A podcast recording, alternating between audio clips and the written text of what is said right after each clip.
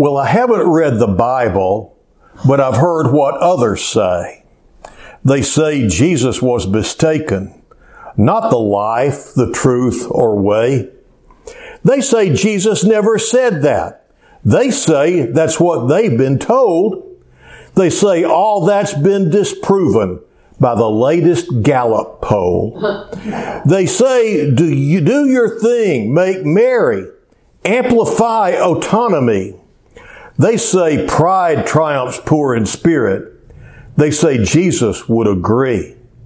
They say Jesus taught quite clearly, feelings in, commandments out. They say power to the people was what he was all about. They say Jesus wasn't into all that straightway holy stuff. Rather, they say good intentions, they say he said was enough. They say Jesus taught be happy with that inner child within. They say Jesus, Jesus wasn't happy with the law and words like sin. They say Jesus, mild and mellow, simply taught make love, not war. They say Jesus made folks feel good like a charming troubadour. So you see, they say the Bible's really not so very true. And they say what's really righteous falls to me and maybe you. Well, that is the way a lot of people are approaching the Christian faith today. The very foundation of the Christian faith, God's Word, they want to say, you can't believe it. You need to listen to me instead of listening to God's Word. So today, as we wrap up uh, looking at uh, the ministries of Jesus, I want us to realize just how important it is that we listen to Him and not to what people say about Him. Listen to what God has put forth in His Word and not what people uh, want you to believe or what people, uh, just the way people want it to be. So, uh, uh I want to begin by just sharing uh, just how important it is that we listen to Jesus today. I told you the story a couple of weeks ago about a Vietnam vet who was troubled and uh, he didn't marry because he would have nightmares and he would go into fits of rage and he was afraid to have any sort of a close relationship for fear he would hurt those that he loved. And then he went to his pastor and his pastor uh, was able to share with him Jesus can help you.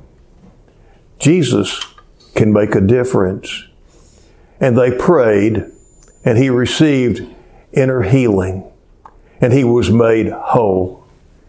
And later, at age 35, he got married, and he has a family, and he's doing well. Now, let me tell you the story of another Vietnam vet. He married, had three children, divorced, married again, had three more children, and he had PTSD before they really knew what PTSD really was.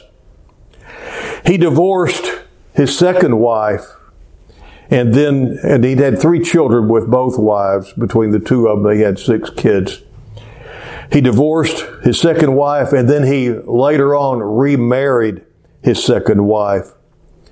And his second wife was really trying to make it work. And she said, Why don't we try church? And so they started going to church, and he got saved. And then, uh, and they were tithing, and, but still, he was tormented with the guilt, the shame, the nightmares. And uh, his wife said, Why don't you go and talk to the pastor? And in desperation, he went to talk to his preacher. And when he came back home, his wife asked him, said, Well, what did the what did the pastor say? And he looked at his wife with tears in his eyes, he said, He said, Jesus can't help me. And then he kissed his wife and he went upstairs and committed suicide. Big difference in the outcome of two stories about two real men and the difference that Jesus made in the life of one who got to hear the other part of the good news of the gospel of our Lord and Savior Jesus Christ. Because you see, there are some that teach that Jesus can save you for heaven, but He can't help you now. But you see, Christianity isn't a game or a club or some sort of a benevolent organization. It is the body of Christ that is supposed to be ministering in His name today. Not just deciding what they want to do, but doing what they know He wants them to do. Christ, the Christian life is a matter of life and death in a world where Jesus has told us the thief comes but to kill and to steal and to destroy. I came that they might have life and have it abundantly. And so it is into this present world of sighing, dying, crying humanity that Jesus read these words to over 2,000 years ago. The Spirit of the Lord is upon me because He has anointed me to preach the gospel to the poor. He has sent me to heal the brokenhearted, to proclaim liberty to the captives and recovery of sight to the blind, to set at liberty those who are oppressed. He made it clear his ministry is to make a difference in people's lives, not just in the hereafter, but also in the here and now. Now, you may not notice this, but Jesus starts off by saying, The Spirit of the Lord has anointed me to do this. And uh, Jesus is declaring that God, His Heavenly Father, has anointed him to carry out his ministry here on earth. You see, Jesus, as we affirm today in the Nicene Creed, was fully God and fully man. But he laid down his, his divinity. It says that he emptied himself of his divinity and became a human being. And Jesus did everything that he did when he was here on this earth through the power of the Holy Spirit. And uh, so, what we're going to be looking at today is the fact that when he left, he made that power available for us on who he's counting to carry on his ministry. He has anointed me Jesus says. So, first of all, I need to let you know what the word anoint means here. Uh, in the Greek, it means to rub or to smear thoroughly, to rub or to smear, uh, uh, and in Hebrew, it actually means to pour. And uh, Jesus is quoting from Isaiah, so the uh, Old Testament meaning of pouring would be what would apply. The reason I say that is because we think of anointing someone with oil, uh, and you, you've seen it before. We've done it here. You take a little bottle of oil and you you just and you dab a little on their forehead. You know, uh, just like Brylcreem, a little dab will do you.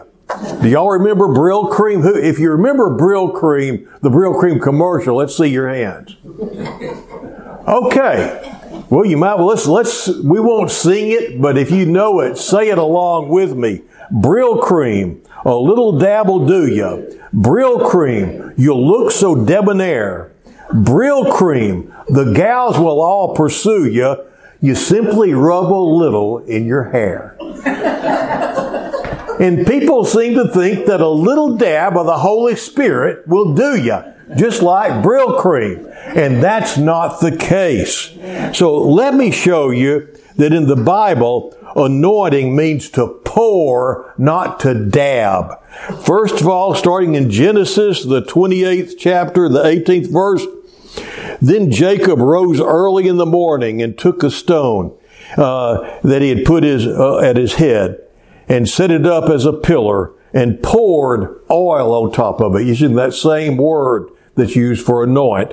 And then in Exodus 29 7, and you shall take the anointing oil, pour it on his head, and anoint him.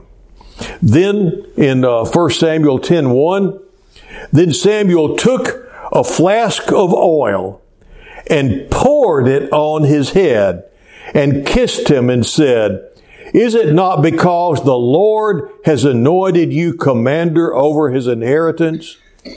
And then on into the New Testament.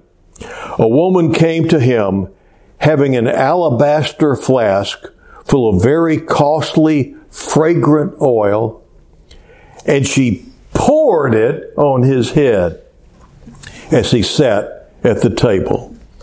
Now that flask would have been, they've, they've calculated the size of this flask from how much they said it was worth and, uh, and figured it out that it'd be about 16 ounces, about the size of a, of a water bottle. And, uh, I don't have a water bottle up here, but a little bit larger than this. This is what she poured on, this is the size that he would have poured, that she would have poured on Jesus' head. So, uh, it would, uh, run down and go all over. Not just a little dabble do you, you see. So, uh, anyway, uh, the flask was about 16 ounces.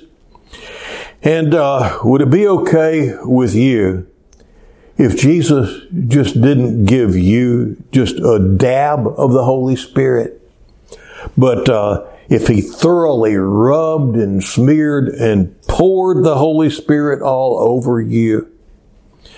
Earlier, I mentioned how Jesus did all that He did through the power of the Holy Spirit.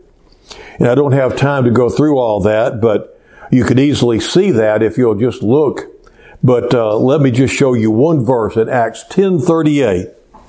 How God anointed Jesus of Nazareth with the Holy Spirit and with power, who went about doing good and healing all who were oppressed by the devil, for God was with him. And then in Luke, the 24th chapter, the 49th verse, Jesus uh, is talking to his disciples and he says, Behold, I send the promise of my Father upon you. But tarry in the city of Jerusalem until you are endued with power from on high. So first of all, the first point that I've, hopefully I've already made is that Jesus ministered in the power of the Holy Spirit. Uh, he had emptied himself and as a man, worked through and operated through the power of the Holy Spirit at work in his life. The second point I want to make today is he promised to anoint us with the Holy Spirit. And this is what we hear here. Behold, I send the promise of my Father upon you. And you may want to think, well, that was just for the apostles back then. No, no, no the promise of the Father he's sending upon them. And then later on, uh, he goes, uh, Peter is uh, expounding uh, at, on the day of Pentecost, and he says that the promise is for you and for all who call upon the name of the Lord. The promise is for everyone who will call upon the name of the Lord. And you'll see in the, in the New Testament that most of the time, the giving of the Holy Spirit comes in response to the gospel message. There are a couple of times whenever it's uh, uh, kind of where there's a, a, lag, like whenever the Samaritans were, uh, they received the gospel uh, of, of Jesus saving them from their sin, and uh, they, they were happy about that. But it was obvious they had not received the Holy Spirit. And so they sent for some more of the apostles. They came and laid hands on them and prayed for them, and then they received the Holy Spirit. Um, let's see, there are other accounts like that. I'm not going to take time to go into them right now. But uh, let's see, it says in uh, the toward the back end of uh, Luke 24 49, stay in the city, tarry in the city of Jerusalem until you are endued with power from on high. It was important for Jesus that they be endued with power from on high. Now, endued comes from a uh, the Greek word that's almost the same word, enduo, almost the same word, and it means to be clothed, to sink into clothing. Uh, you've heard of people pouring themselves into their clothes. Well, whenever you do that, you're enduing those clothes with your presence. Sometimes I will begin to suspect that uh, someone has shrunk my shirt or uh, or that the uh, cleaners have uh, done something to my suits whatever. I'm having a hard time enduing them with my presence, you know. But uh, in fact, uh, I've known of people that really got to be. I know one guy began thinking it was a conspiracy between uh, the people in his household and the cleaners that they were all shrinking his clothes. And uh, it wasn't that his clothes were shrinking, it's that something else was growing, you know. But one of the neat things about the Holy Spirit, one size fits all. One size fits all. You don't have to worry about it, his, the Holy Spirit being too tight, too loose. It's going to be just right for you. Going to settle on you just the way that it should. So, uh, I want to also mention that every gospel mentions the baptism of the Holy Spirit. There are people that don't want to even talk about the Holy Spirit. It's like uh, I heard two little girls talking in church, and uh, one of them was talking about she was going to go in this back hallway that was real dark and it was scary kind of back there. And the other little girl said, Ooh, don't go back there. The Holy Ghost will get you. And uh, that's about the way some people feel about the Holy Spirit. They're scared to death of the Holy Spirit. And yet, Jesus thinks that it's so important for us. And this, if I don't get anything else across to you today, it's important that you receive the Holy Spirit, that you open yourself up to His Holy Spirit being in your life in the here and now, not just biding your time for the hereafter. Jesus wants to use you now. And uh, He doesn't use you whenever you just make up your mind what you're going to do, do for Him. It works differently than that. So every gospel mentions the baptism of the Holy Spirit. I'll just give you uh, an example from each one of the gospels. There are, I'm not going to spend all day quoting these scriptures to you, but here's, here's just four short verses. Matthew 3:11. John the Baptist is talking and he says, I indeed baptize you with water unto repentance. But he who is coming after me is mightier than I, whose sandals I am not worthy to tie. He will baptize you with the Holy Spirit and fire. And then in Mark 1 8, again, John the Baptist says, I indeed baptize you with water, but he will baptize you with the Holy Spirit. And then in Luke 3:16, John answered saying to all, I indeed baptize you with water, but one mightier than I is coming, whose sandal strap I am not worthy to loose.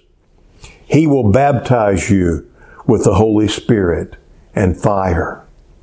John 1:33 I did not know him, but he who sent me to baptize with water said to me, Upon whom you see the Spirit descending and remaining on him, this is he who baptizes with the Holy Spirit.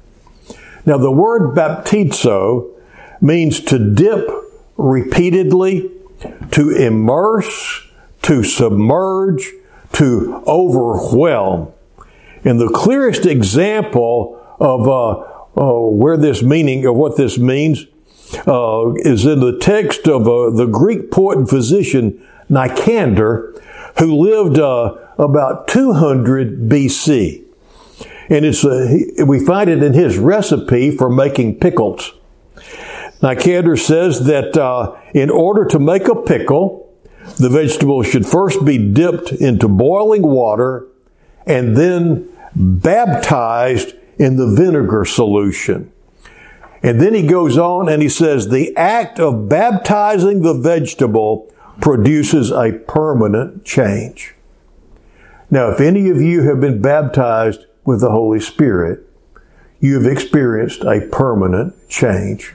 And you know what's being talked about here. Listen to what Jesus said at his last meeting with his disciples. This is John 14, uh, 16. If you love me, show it by doing what I've told you. I will talk to the Father and He'll provide you another friend so that you will always have someone with you. This friend is the Spirit of truth. Now I'm reading out of the message, uh, that translation, just because it's uh, if it doesn't sound like King James, it's because it's not. He's talking about the Comforter, the Holy Spirit, when he says friend. The godless world can't take him in because it doesn't have eyes to see him, doesn't know what to look for. But you know him already because he has been staying with you and will even be in you. And then in uh, John 14, 26, I'm telling you these things while I'm still with you and living with you.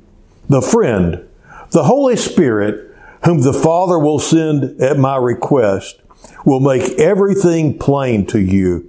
He will remind you of all the things I have told you. I'm leaving you well and whole. That's my parting gift to you. Peace. I don't uh, leave you the way you're used to being left feeling abandoned and bereft. So don't be upset and don't be distraught. And then in 1670 he says, I didn't tell you this earlier because I was with you every day. But now I am on my way to the one who sent me. Not one of you has asked, where are you going? Instead, the longer I've talked, the sadder you've become. So let me say it again, this truth. It's better for you that I leave. If I don't leave, the friend won't come. But if I go, I will send him to you. And then John 16, 12 through 13. I still have many things to tell you, but you can't handle them now. But when the friend comes, the Spirit of the truth, He will take you by the hand and guide you into all the truth there is. He won't draw attention to Himself, but will make sense out of uh, what is about to happen and indeed out of all that I have done and said. He will honor me. He will take from me and deliver it to you. Everything the Father has is also mine. That is why I've said, He takes from me and delivers to you. Then, after He has risen again, he's with his disciples and he says this, and what I'm trying to get across to you is that it's very important to Jesus that his disciples be filled, be anointed with the Holy Spirit, be baptized in the Holy Spirit. It's supposed to be an ordinary part of our life. Christians are meant to be supernaturally natural. Dear Theophilus, in the first volume of this book, I wrote on everything that Jesus began to do and teach until the day he said goodbye to the apostles, the ones he had chosen through the Holy Spirit, and was taken up to heaven. After his death, he presented himself alive to them in many different settings over a period of 40 days. In face to face meetings, he talked to them about things concerning the kingdom of God. As they met and ate meals together, he told them that they were on no account to leave Jerusalem, but must wait for what the Father promised, the promise you heard from me. John baptized in water. You will be baptized in the Holy Spirit and soon. He told them, you don't get to know the time. Timing is the Father's business. What you'll get is the Holy Spirit. And when the Holy Spirit comes on you, you will be able, this is so important. It's not until then, you see, you will be able to be my witnesses in Jerusalem, all over Judea and Samaria, even to the ends of the world. These were his last words. As they watched, he was taken up and disappeared in a cloud. They stood there, staring up into the empty sky. Suddenly, two men appeared in white robes. They said, You Galileans, why do you just stand here looking up at an empty sky? This very Jesus who was taken up from among you to heaven will come as certainly and mysteriously as he left. You will be my witnesses when you're filled with the Holy Spirit, when He has come upon you. So let me show you how that works. I was sitting in my office one day and a guy came in and says, I need to talk to you. And uh, he came in, he sat down and explained to me that they had money set aside for his daughter's college and he had drunk up every bit of the college money. And she was getting ready. He had been able to pay the college bill. And she was getting ready to go into the cafeteria to eat. And she was going to present her meal card and they were going to take it away from her. And then she was going to be out of school. And then he was going to be in really bad trouble with his wife. And uh, he was just beside himself. He didn't know what to do. Now, there wasn't a thing in the world that I could do about that personally. But let me tell you this, and this is where the Holy Spirit comes in. Because I believe that Jesus doesn't just save you for the hereafter. He helps you in the here and now. And He uses dilemmas. He uses tough things in order for us to be His witnesses. And so I was able to say, you know, I can't do anything for you, but I know somebody who can. Let's pray. And so we prayed. And then we started taking steps one by one. I went ahead and got on the phone to the university, to the financial office where this guy was, or where this guy's daughter was going to school while he was still there, and uh, got through to somebody that uh, was able to help things work out, and they went ahead and put a some sort of a flag so that she wouldn't be kicked out of school. They made a way for him to start paying payments, and everything was going to be okay. So his daughter got to stay in school. Everything was cool there. He said, Now I'm not going to go talk to your wife for you, you know, but you need to go now. You need to confess and you need to tell her what you've done. And I'll be happy to help you any way that I can. And let's pray about that now too. So we prayed about that. And he went on, I'll just stop it there and just tell you that everything worked out just fine. He got into AA, got sober and clean, got free from alcohol. Uh, his marriage was saved. His wife got to grad, I mean, his, his daughter got to graduate from the university and everything was fine because I didn't say, Jesus can't help you. I knew that he could help me help this guy. That's the way it works. You just start taking the steps and you may not know what's going to come up, but it works. But you just have to be brave enough and the Holy Spirit makes you brave enough to start taking the steps. Um, I could give you other stories, but we're out of time, so I'm just going to let it go at that. But uh, this is what you do with different th- different places, different times. But uh, I'll go ahead and tell you this: John Wesley is the poster child of someone who missed it for so long. Uh, he tried to be a good Christian. He tried to be committed. And he did everything good that he could. And he knew he just didn't have what other Christians had. Something was missing. And he just didn't know how to get it. And he would talk to these other people. And, uh, and so finally, if you'll recall at Aldersgate, he says, uh, someone read from the Luther's epistle to the, the epistle, a preface to the epistle of Romans about 8:45 p.m. while he was describing the change which God works in the heart through faith in Christ. I felt my heart strangely warmed. I felt I did trust in Christ, Christ alone for salvation.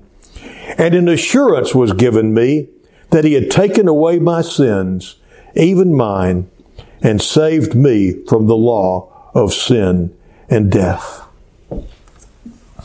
What he had been missing was the fact that he was trying to do it on his own. He was trying to earn God's favor instead of realizing that Jesus paid it all.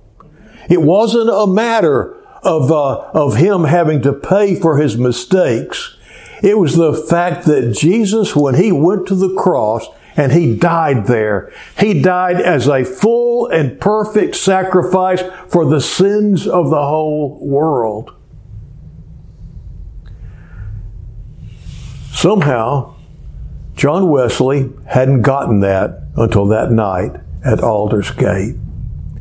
And then when he finally received what Jesus did on the cross for him, his heart was strangely warmed. He had an assurance of his salvation, and he was on fire in his preaching, and everything changed. John Wesley was transformed. This morning it hit me when Jesus was washing the, the feet of his disciples. He was conveying something much deeper to them than even the fact that we ought to wash each other's feet. When he came to Peter, and Peter refused to let him wash his feet, do you remember what Jesus said to him? He said, If you don't allow me to wash you, you have no part with me. And this is what's missing from many people who name the name of Christ right now. They haven't allowed Him to wash them. What's the what's the, the hymn say? What can wash away my sin? Nothing but the blood of Jesus. What can make me whole again? Nothing but the blood of Jesus. That's what John Wesley was missing. He was trying to work his way into heaven. instead of realizing that God loved him so much, he'd already paid the price and that all that was required of him was to accept the washing. And whenever he was willing to allow Jesus to wash him, he was made whole. He was made pure. The Holy Spirit's not going to come till you're clean. And you'll never be able to clean yourself up. But look at all those people on Pentecost that day. They hadn't had time to do any works, but they were filled with the Holy Spirit. Because they received the washing, and because they received the washing and the cleansing from His precious blood, then the Holy Spirit came in response to the promise that Jesus gave. And this is what keeps so many people from the fullness of the Holy Spirit in their lives. They haven't received the washing. And so Jesus can have no part with them. So if you have been one who's been trying to work your way into heaven, trying to be good uh, to get into heaven, stop it. It's not going to work. The only the thing to do is to receive what's already been done. And the moment you do that, the portals of heaven open and he will come to you just as he promised that he would. In the name of the Father, the Son, and the Holy Spirit, Amen.